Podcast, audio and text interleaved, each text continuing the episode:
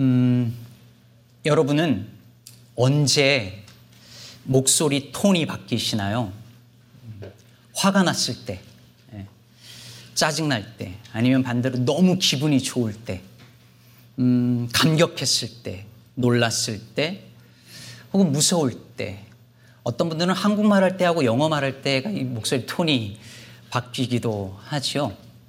주 우리는 감정이 바뀔 때 목소리의 톤이나 분위기가 바뀝니다. 제가 집에서 우리 아이들을 부를 때 어, 유빈아 모아야 이렇게 부르다가 어, 때로 이렇게 부를 때가 있습니다. 일단은 인상을 쓰고 순유빈 손모아 일로 와. 이러면 애들이 이제 분위기 파악을 하죠. 갑자기 얼굴이 굳어지면서 아, 뭐 혼날 일이 있나 보다 하고 제게로 굳어진 표정으로 옵니다. 음, 감정에 따라 목소리 톤이 바뀌기도 하지만 뭔가 중요한 이야기를 해야 할 때 정색을 하고 우리의 목소리가 바뀌기도 합니다. 여러분 설교자의 목소리 톤은 굉장히 중요해요. 이게 중요하다는 의미가 평소에는 그냥 이런 식으로 말하다 설교할 때 할렐루야 이렇게 말해서가 아니라 어, 전하고자 하는 하나님의 말씀을 설교의 내용뿐만 아니라 설교자의 음성, 그 목소리 톤, 얼굴 표정, 눈빛 그런 걸 통해서도 전달될 수 있다는 얘기입니다. 예를 들어서 하나님을 기뻐하라 라는 얘기를 하는데 얼굴에 고만 인상을 다 쓰고 이렇게 얘기하면 그 메시지가 전달이 잘 안 되겠죠. 하나님의 그 아픈 마음과 슬픔을 얘기하는데 얼굴을 너무 해맑게 밝게 웃으면서 얘기를 하면 그 마음이 전달되기 어려울 것입니다. 여러분 예레미야서를 보세요. 예레미야가 계속 울어요. 예레미야서 전체 예레미야의 그 통곡 소리가 계속 담겨져 있습니다. 왜 울까요? 그의 눈물이 그의 곡소리가 예레미야 예레미야 그 선지자의 우는 행위 자체가 하나님의 슬픔과 아픔을 전하는 하나의 설교였기 때문입니다. 예레미야 4장 19절을 세번역 성경은 원문의 의미를 그 분위기를 잘 살려서 이렇게 번역했습니다. 아이고 배야. 창자가 뒤틀려서 견딜 수가 없구나. 아이고 가슴이야. 심장이 몹시 뛰어서 잠자코 있을 수가 없구나. 하나님의 백성들이 불의를 저지르고 우상을 숭배하는 모습을 보면서 너무 아파하시고 너무 괴로워하시는 그 하나님. 백성들을 너무 사랑하지만 벌할 수밖에 없으신 그 하나님의 슬픔과 아픔과 그 고통이 이 에레미야의 눈물 속에, 에레미야의 아픔 속에, 통곡 속에, 부르짖음 속에 고스란히 담겨서 표현되고 있는 것이죠. 이것이 하나님이 우리에게 말씀을 전하는 방식입니다. 선지자들의 몸짓, 행동, 어떤 퍼포먼스, 목소리, 톤, 이런 것들이 설교의 일부분일 수 있는 것이죠. 여러분도 설교를 들을 때요, 음, 설교자가 전하려고 하는 그 메시지의 어떤 절박함을 글을 통해서도 읽을 수 있지만 보고 듣는 것이 다르고 온라인으로 예배 드리는 것과 현장의 어떤 이 공기와 분위기를 느끼는 거하고 다르잖아요. 설교의 내용보다 그 설교자의 톤이나 눈빛과 그 목소리의 절박함을 통해서 글로 읽을 때와 다르다는 것을 경험해 보셨을 것입니다. 오늘 본문에서도 그 분위기가 감지됩니다. 사도 바울이 오늘 본문 20절에서 이렇게 말합니다. 이제 내가 이제라도 너희와 함께 있어 내 언성을 높이려 함은 너희에게 대하여 의혹이 있습니다. 사도 바울이 지금 갈라디아 교회 성도들 향해서 편지를 쓰고 있어요. 그런데 글로 다 담을 수 없는 뭔가가 있는 거예요. 바울에게. 바울의 마음속에 있는 그 절박함을 다 표현이 안 돼요. 오늘 이 구절에서 너희에 대하여 의혹이 있다라고 하는 이 말은 어, 의혹이 있다. 이 말의 뜻은 어찌할 바를 몰라 당황스럽다 이런 뜻입니다. 정말 성도 여러분을 어떻게 해야 될지 모르겠습니다. 저, 너, 난 너무 지금 당황스럽습니다. 여러분을 어떻게 해야 될까요?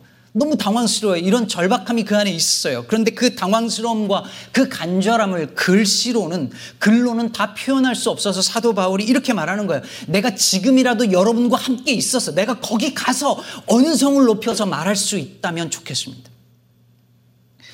여기서 언성을 높이다라는 이 단어는 직역하면요. 목소리를 바꾸다 이런 뜻이에요. change my tone, change my voice. 이런 뜻의 단어입니다. 그러면 실제 사도 바울이 갈라디아 교회로 간다면 그리고 오늘 이 설교를 글이 아니라 직접 한다면 여러분 바울의 목소리 톤이 어떻게 되었었을까요? 갈라디아서 전체의 분위기를 봤을 때 아마 이렇게 언성이 높아졌을 수도 있고 아니면 아예 정색을 하고 작지만 간절한 목소리로 떨리는 목소리로 말했을 수도 있겠죠. 아니면 예레미야처럼 울며 통곡하며 말했을 수도 있겠습니다. 여러분 오늘 본문 바로 앞까지 바울은 매우 논리적이고 매우 신학적으로 갈라디아 교회 성도들을 설득했습니다. 복음과 율법의 관계를 설명하기 위해서 베드로의 예를 가져와서 말하기도 했고 아브라함이 어떻게 믿음으로 의롭다함을 얻었는지를 보여주면서 의롭게 되는 것은 오직 믿음으로 된다는 사실들을 치밀한 논리로 설명해 냈습니다. 그런데 갑자기 오늘 본문에 이르러서 바울이 논리보다 감성에 호소합니다. 신학적인 논리가 없어진 것은 아니지만 논리보다는 감성이, 리즌보다는 이모션이, 머리보다는 가슴이, 로고스보다는 파토스가 이 설교의 면면이 흐르고 있습니다. 왜 그럴까요? 말로 다 표현할 수 없는, 글로 다 표현할 수 없는 그 간절함과 절박함이 있기 때문이죠. 언성을 높이지 않고서는, 울지 않고서는, 감성에 호소하지 않고서는 다 전달할 수 없는 마음속 저 깊은 곳에 그 무언가가 있기 때문입니다. 하나님께서 왜 예레미야에게 너희 머리털을 베어버리고 벗은 산 위에서 통곡하라고 하셨을까요? 왜 이사야 선지자에게 3년 동안 벗은 몸과 벗은 발로 돌아다니라고 했을까요? 하나님도 평소 톤으로 말하실 수 없었기 때문 아니었을까요? 평소처럼 말해서는 듣지 않을 만큼 이스라엘 백성들의 그 굳어진 마음과 영적 상태를 아셨기 때문에 하나님의 그 달라진 톤을 선지자들의 퍼포먼스를 통해서 하나님이 지금 전달하고 계십니다. 그렇게 하지 않고서는 표현할 수 없는 하나님의 자기 백성을 향한 애끓는 마음이 있었기 때문 아니었겠습니까? 사랑하는 여러분, 요즘 여러분의 영적 상태는 하나님께서 평소 톤으로 말씀하셔도 괜찮은 상태이십니까? 아니면 언성을 높이거나 목소리를 바꾸고 톤을 바꾸지 않고선 알아듣지 못하고 바뀌지 않을 상태에 놓여 있는 건 혹 아닐까요?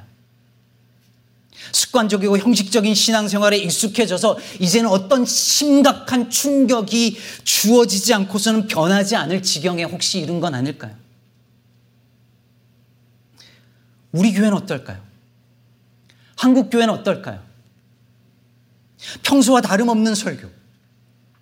늘 드리던 예배. 여러분이 그냥 습관적으로 주일이면 드리는 이런 예배로 그냥 정말 충분할까요? 그러면 알아들을까요? 그러면 순종할까요? 아니면 하나님께서 목소리 톤을 바꾸시고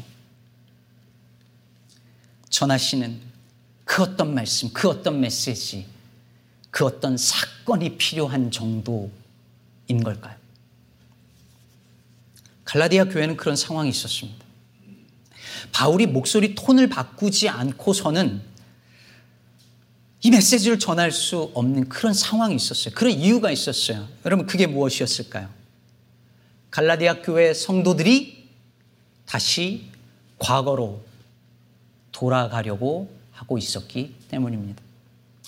8절을 보면 바울이 이렇게 말하죠. 그러나 너희가 그때에는 하나님을 알지 못하여 본질상 하나님이 아닌 자들에게 종로로 타였더니 여러분 본질상 하나님이 아닌 자녀들 아, 자들 무엇입니까? 우상이죠. 본질상 하나님이 아닌 자들, 즉 우상에게 종노릇을 하던 자들이라는 거예요. 그런데 여러분, 그런 그들이 바울이 전한 복음을 믿고 복음을 전하 접하고 예수를 믿은 후에 어떻게 되었습니까? 그 종노릇 하던 곳에서 해방되었습니다. 자유하게 되었습니다.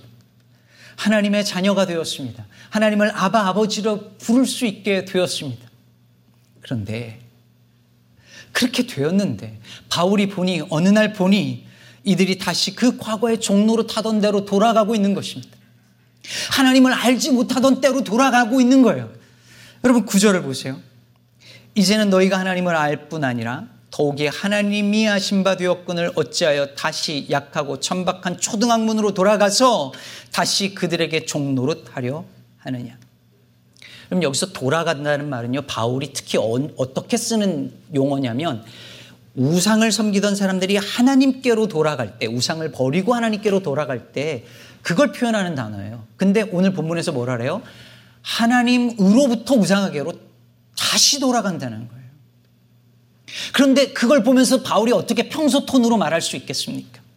바울의 그동안에 이들을, 이들에게 복음을 전하고 교회를 세우고 이들에게 하나님의 그 예수 그리스도의 형상을 만들고자 하는 바울의 모든 수고가 헛것으로 돌아가고 그들의 믿음도 헛것이 될 판국인데 어떻게 언성을 높이지 않고 전할 수 있겠습니까? 만일 여러분이 믿음에서 떠나서 과거로 돌아가려고 하는 것을 제가 본다면 우리 교회가 복음의 능력은 사라지고 형식과 껍데기만 남은 교회가 되어지는 것을 본다면 어떻게 평소처럼 말할 수 있겠습니까?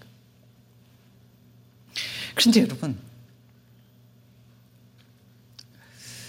제가 그 장로교 목사가 된 이후에는 조금 설교할 때 조금 그래도 작게 말하는 편이거든요. 제가 20대 때 또 감리교에 있을 때는 정말 설교할 때 막 침이 저기까지 튀고 여기 막 힘줄이 막 돋고 할 정도로 그랬어요. 근데 막 그 또 젊을 때니까 이 안에 막 불이 더 넘치거든요.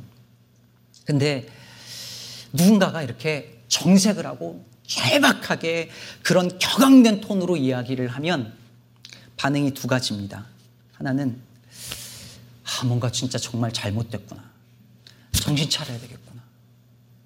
이렇게 반응하는 분이 있습니다. 근데 반대로 이렇게 반응한 분이 있습니다. 왜 저러지? 왜 이렇게 오버하지? 아니, 뭐 그렇게 큰일 났다고.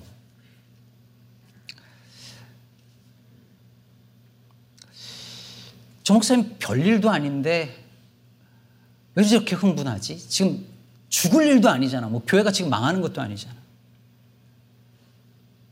그럼 바울이 지금 너무 오버하는 것 같지 않으세요?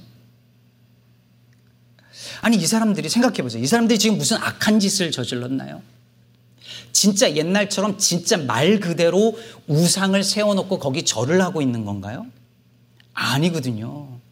이들은 지금 자기들도 유대인처럼 할례 받고 싶다는 거잖아요, 그냥. 유대인들의 절기를 그냥 지키고 싶다는 거잖아요. 그런데 이걸 마치 진짜 우상숭배하는 것처럼 말하는 것 너무 막 나간 거 아닌가요? 예수를 안 믿겠다는 거 아니잖아요. 도대체 그런데 왜 바울은 마치 이들이 할례받고 유대 유대의 그 날과 해와 달과 이런 절기들을 지키는 것을 하나님 버리고 배교한 것처럼 이렇게까지 흥분해서 격앙해서 말하고 있는 것일까요? 이들이 왜 그랬는지를 보면 알 수 있습니다. 이 사람들이 왜 이랬을까요? 왜 갈라디아 교회 교인들이 할례를 받고 유대교의 날과 달과 절기와 해를 지키려고 했을까요? 불안했기 때문입니다. 무언가로부터 속박당한 채 오랫동안 살던 사람이 그것으로부터 해방되면 매우 기뻐하고 감격합니다.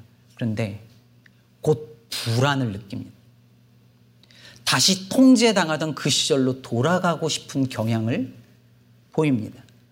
힘들지만, 고통스럽지만 그게 더 안전하다는 생각이 듭니다. 오랫동안 남편의 그 심한 통제와 심지어 폭력을 경험하던 여성들이 다시 돌아가는 경향이 많고 독재 정권 하에 있었던 사람들이 그곳에서 그, 그 피를 흘리며 나와 놓고 그 시절이 좋았어 라고 말을 합니다. 이번 주에 출애굽기 15장 16장을 묵상하게 될 텐데요. 애굽에서 종살이 하던 그 애굽의 압제하에 있던 그 백성들을 하나님이 구원해 내시잖아요. 해방하시잖아요. 그래서 출애굽기 15장에서 모세의 노래와 미리암의 노래를 보세요. 감격해서 노래하는데 단 3일 만에 그들이 뭐라고 불평합니까? 차라리 애굽이 좋았다. 그러면서 모세를 원망하죠. 이와 똑같은 일이 지금 갈라디아 교회에서 일어나고 있는 것입니다. 그리고 이것은 우리의 믿음의 여정에서도 늘 일어나는 일이 아닐까요? 여러분 생각해 보세요. 예수를 믿게 된다는 것은 하나님의 자녀라는 신분 외에 다른 그 어떤 것도 이제 더 이상 그렇게 중요한 것이 아니게 된다는 말이죠. 그동안 인생에서 정말 중요하다고 여겼던 그것들이 예수를 믿는 순간 다 상대화됩니다. 그런데 그렇게 예수를 믿기 시작한 사람들이 정말 희한하게도 점점 시간이 흐르면서 그런 교인들이 점점 과거로 돌아갑니다. 이 힘든 세상을 믿음만 가지고 산다는 것에 불안함을 느낍니다. 하나님의 자녀라는 것 외에 나를 증명해주고 나를 보호해 줄 수 있는 그 안전한 다른 것들을 찾기 시작합니다. 하나님 버리지 않았어요. 근데 그 어떤 다른 것도 필요해요. 제가 한국 나이 서른의 아내와 함께 이제 결혼하고 바로 유학을 왔는데요. 저는 그때 미국 사람의 미국에 아는 사람 하나도 없어도 돈이 없어도 진짜 겁이 하나도 나지 않았어요. 하나님만 믿고 맨 땅에 헤딩하는 것에 일종의 그 스릴을 느꼈고 어렵지 않았어요 그렇게. 뭐 덕분에 아내는 고생을 했지만, 에, 근데 미국에 어느 정도 정착을 하고요 제가 조금 안정적이 되어져 가고요. 애들이 생기고요. 교회도 어느 정도 자리를 잡고요. 그러자 그때부터 하나님의 부르심에 순종해서 어디론가 쉽게 이동하는 게 어려워지더라고요. 믿음만 가지고 어떤 선택을 내리기에 불안함이 생기는 거죠. 여러분, 왜, 왜 젊은 시절에 한때 그렇게 믿음 좋던 청년들이 나이가 들고 결혼을 하고 애가 생기고 직장이 안정이 되어져 가면서 점점 믿음이 식어지고 믿음에서 멀어져 가고 과거의 그 열정들이 사라져 갈까요? 점점 지킬 게 많아지거든요. 아이들도 지켜야 하고, 가정도 지켜야 하고, 내 사업 지켜야 하고, 내 커리어 지켜야 하고, 내 직장 직원들 챙겨야 하고, 지켜야 하고. 그래서 하나님 믿는 믿음만으로는 안 되고 내가 더 열심히 해서 이것들을 지켜야 할 것 같이 살아갑니다. 근데 여러분, 지켜야 할 것이 많을수록 정말 지켜야 할 것은 나를 지켜주시는 하나님에 대한 그 믿음 아니겠습니까? 갈라디아 교인들이 왜 할례를 받으려고 했는지 다시 한번 생각해 보세요. 할례는 그가 누구인지 그 신분이 어떠한지 그가 정말 아브라함의 자손인지 아닌지를 알려주는 일종의 사인이었고 증표였습니다. 여러분 이들은 이게 필요했어요. 여러분 예수를 믿는다는 한 가지 사실만으로 불안해요. 여러분 캐톨릭에서 이렇게 당신 구원받았습니다. 당신 천국 백성입니다. 당신 죄사함 받았습니다. 라고 컨펌해 주는 게 없게 된 이후부터 우리 개신교인들은 불안해졌어요. 나 예수 믿는데 누구도 이걸 컨펌해 주지 않아요. 그래서 좀 더 확실해 보이고 누구나 다 인정해 주는 어떤 그 배지 같은 것이 표징 같은 것이 있기를 바래요. 이들에겐 그게 할례였고 절기를 지키는 것이었습니다.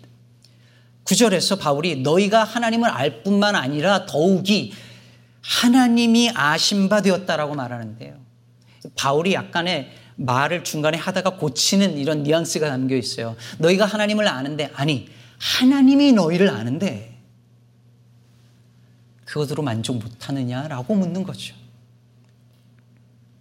하나님이 나를 아시는 것만으로는 이제 충분하지 않고 사람들이 날 알아줘야 돼요. 날 인정해줘야 돼요. 나 이민생활 이렇게 해가지고 이 정도 했는데 날 알아줘야 돼요. 지금 나 초라하지만 나 과거에 그러지 않았다라고 사람들이 날 알아줘야 돼요. 하나님이 나 알아주는 것만으로 충분하지 않아서 불안한 거예요. 바울이 볼 때 그것은 결국 하나님의 자녀라는 신분을 부정하는 일이었습니다. 하나님이 날 안다는 사실, 그 이 말은 이 언약 관계를 말하는 거거든요. 이제 하나님의 자녀가 되었다는 거예요. 근데 그것만으로 만족할 수 없어요. 이것은 그리스도께서 그들을 위해서 하신 일을 이제 부정하는 일이었습니다. 성령으로 시작해서 육체로 마치는 일이었습니다. 여러분 얼마나 많은 성도들이 얼마나 많은 크리스찬들이 성령으로 시작해서 육체로 마칩니까? 얼마나 많은 교회들이 그렇습니까? 이걸 보는데 어떻게 평소 톤으로 바울이 말할 수 있었겠습니까? 오늘 본문 15절에서 바울이 이렇게 말합니다. 너희의 복이 지금 어디 있느냐? 그럼 바울이 지금 너희의 복이 어디 있느냐라고 묻지 않아요. 너희의 복이 지금 어디 있느냐라고 묻습니다. 즉, 과거에는 있었던 복이 지금은 당신들 안에 보이지 않는다는 거죠. 여기서 말하는 복이 뭘까요?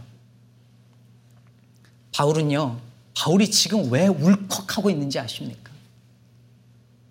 바울이 지금 처음 이들에게 복음을 전하고 이들과 함께 교회를 세우고 이들과 함께 했던 그 처음을 회상하고 있는 거예요. 그때 어땠나요? 그럼 바울이 말하기를 자기가 육체의 약함, 질병이 있었다는 걸 말하잖아요. 여러분, 이 당시에 영적 지도자가 지금도 요즘도 그래요. 여러분, 장애를 가진 목사를 환영하는 교회 별로 없어요. 왜? 특히 이때는 더 그랬는데 저주받은 것으로 여겼거든요. 근데 이 교회 교인들은 그렇지 않았다는 거예요. 바울을 업신여기지 않았어요. 왜 그랬을까요? 믿음 하나면 충분하기 때문에 외적인 요소는 하나도 중요하지 않았거든요. 그래서 사랑했어요. 바울을 위해서라면 자신에게 자신들에게 이런 복음을 전해준 바울을 위해서라면 자신들의 눈이 뽑아서라도 주고 싶었을 만큼 이들은 서로 사랑했고 서로 존중했고 서로 아꼈어요. 그런 관계였어요. 이 모든 게 그들에게 복이었잖아요. 이런 복된 교회가 어디 있어요? 그런데 그 복이 지금은 어디 있냐는 거예요. 하나님을 알고 하나님의 아신 바된 하나님의 자녀가 된 그 감사와 기쁨은 사라지고 형식과 껍데기만 남아 있습니다. 심지어 그토록 사랑했던 바울이 진리를 선포한다는 이유로 원수지간이 될 위험에 놓여져 있습니다.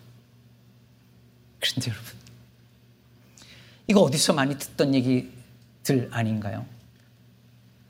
정말 한때 뜨겁고 감격스러운 예배를 드렸던 교회의 예배가 점점 냉랭해지고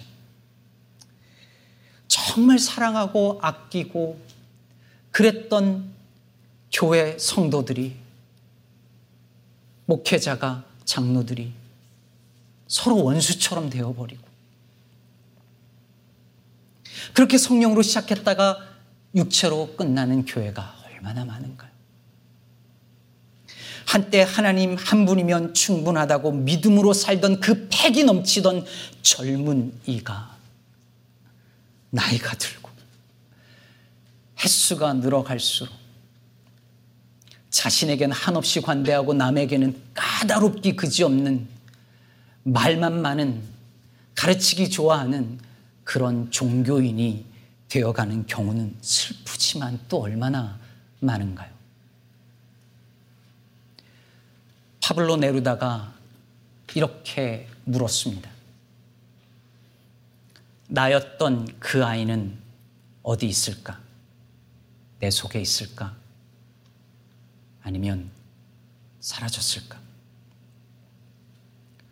젊은 시절 그렇게 정의롭던 청년은 그 나는 어디 있을까요? 젊은 시절 하나님 한 분 믿고 온몸을 던지던 나는 어디 있을까요? 이민 오던 첫날 겸손히 하나님 앞에 기도 올리던 나는 어디 있을까요? 이 병만 고쳐주시면 하고 기도하던 그 나는 어디 있을까요? 바울이 묻습니다. 너희의 복이 지금 어디 있느냐? 계시록에서 사도 요한도 말합니다. 에베소 교회를 향한 말입니다. 그러나 너를 책망할 것이 있나니 너희 처음 사랑을 버렸느니라. 그러므로 어디서 떨어졌는지를 생각하고 회개하여 처음 행위를 가시라. 저는 바둑을 거의 모르지만 바둑하는 분들 보니까 복기라고 하는 것이 있더라고요. 제가 얼마나 바둑을 모르냐면 일부 예배 때 이걸 복귀라고 그랬어요. 복귀라는 게 있는데 이 하는 걸 보기만 했어요. 근데 이미 패배했지만 다시 처음으로 돌아가면서 어느 수에서 승패가 갈렸는지를 되짚어 보는 거죠. 여러분 신앙에서도 복귀가 필요합니다. 내 처음 사랑을 어디서 떨어뜨렸는지.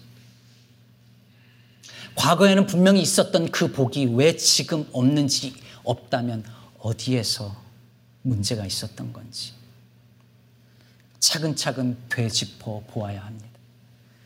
목소리 톤을 바꾸시면서까지 너희의 복이 지금 어디 있느냐라고 물으시는 성령의 음성을 듣고 복기를 시작해야 합니다.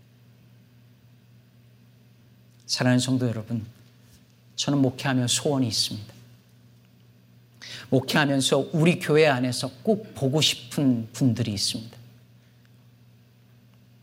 신앙의 횟수가 더해 갈수록 흔히 그러는 것처럼 점점 더 고집스러워지고 점점 꽉 막히고 점점 사랑이 식어가는 것이 아니라